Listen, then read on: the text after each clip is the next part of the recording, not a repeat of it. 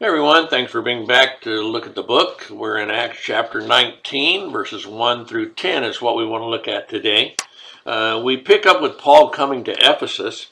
Remember, uh, we uh, had left him uh, and Aquila and Priscilla in Corinth, uh, and they had come across a man by the name of Apollos, who was a preacher of the word. In fact, the Bible says an eloquent, eloquent preacher of the word.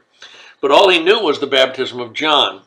So Paul would ask those in Ephesus a question that would deal with this idea of the baptism of John. So let's read Acts 19 1 through 10. It happened while Apollos was at Corinth that Paul, having passed through the upper regions, came to Ephesus. Finding some disciples, he said to them, Did you receive the Holy Spirit when you believed? So they said to him, We have not so much as heard whether there is a Holy Spirit. And he said to them, Into what then were you baptized? And they said, Into John's baptism. Paul said, John indeed baptized with a baptism of repentance, saying to the people that they should believe on him who would come after him, that is, on Christ Jesus. When they heard this, they were baptized in the name of the Lord Jesus. And when Paul had laid hands on them, the Holy Spirit came upon them, and they spoke with tongues and prophesied. Now the men were about twelve in all. He went into the synagogue and spoke boldly for three months, reasoning and persuading concerning the things of the kingdom of God. But when some were hardened and did not believe, but spoke evil of the way before the multitude, he departed from them and withdrew the disciples, reasoning daily in the school of Tyrannus. And he, this continued for two years so that all who dwelt in Asia heard the word of the Lord Jesus, both Jews and Greeks. So Paul's in Ephesus. Ephesus was a leading capital city, a leading business center of the Roman province of Asia, which would be uh, modern day Turkey. Well, there, Paul asks some of the disciples that he meets, uh, did they receive the Holy Spirit?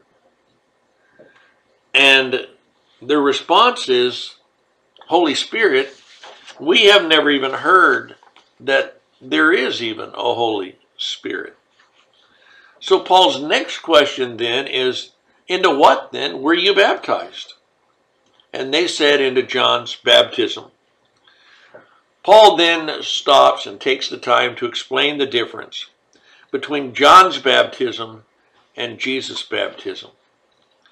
John's baptism looked forward to the coming of the Messiah.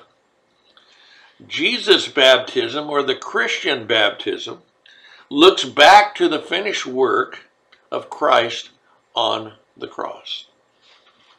When they heard this, they argued with Paul that their baptism was perfectly fine, right? Not at all.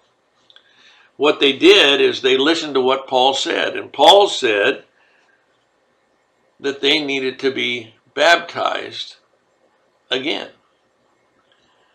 And they needed to be baptized in the name of Jesus. And so the Bible says when they heard this, they were baptized in the name of the Lord Jesus. There was no argument, there was no questioning. They just did what Paul said they needed to do.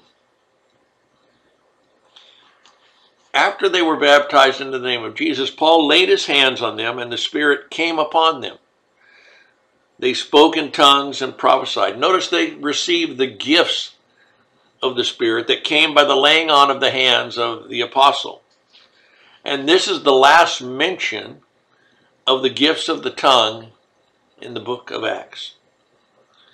From there, Paul does his usual thing. He goes into the synagogues.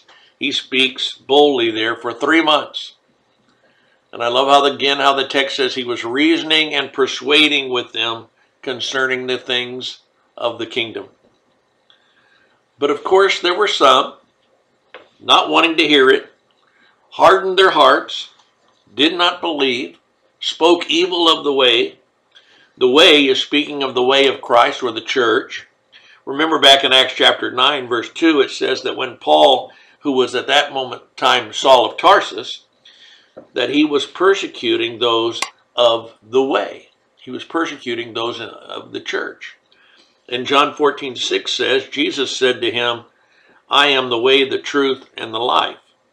No one comes to the Father except through me. Well, Paul and the disciples left and went to the school of Tyrannus. And there they stayed and continued for two years, so that all who dwelt in the area could hear God's word. One of the things that we need to make sure of in this text is that it clearly teaches that the baptism of John was not the Christians' baptism.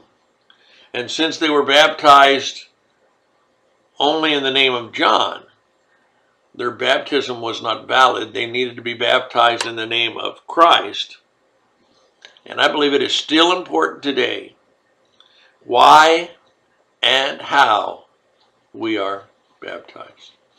Thanks for being here. We'll see you next time.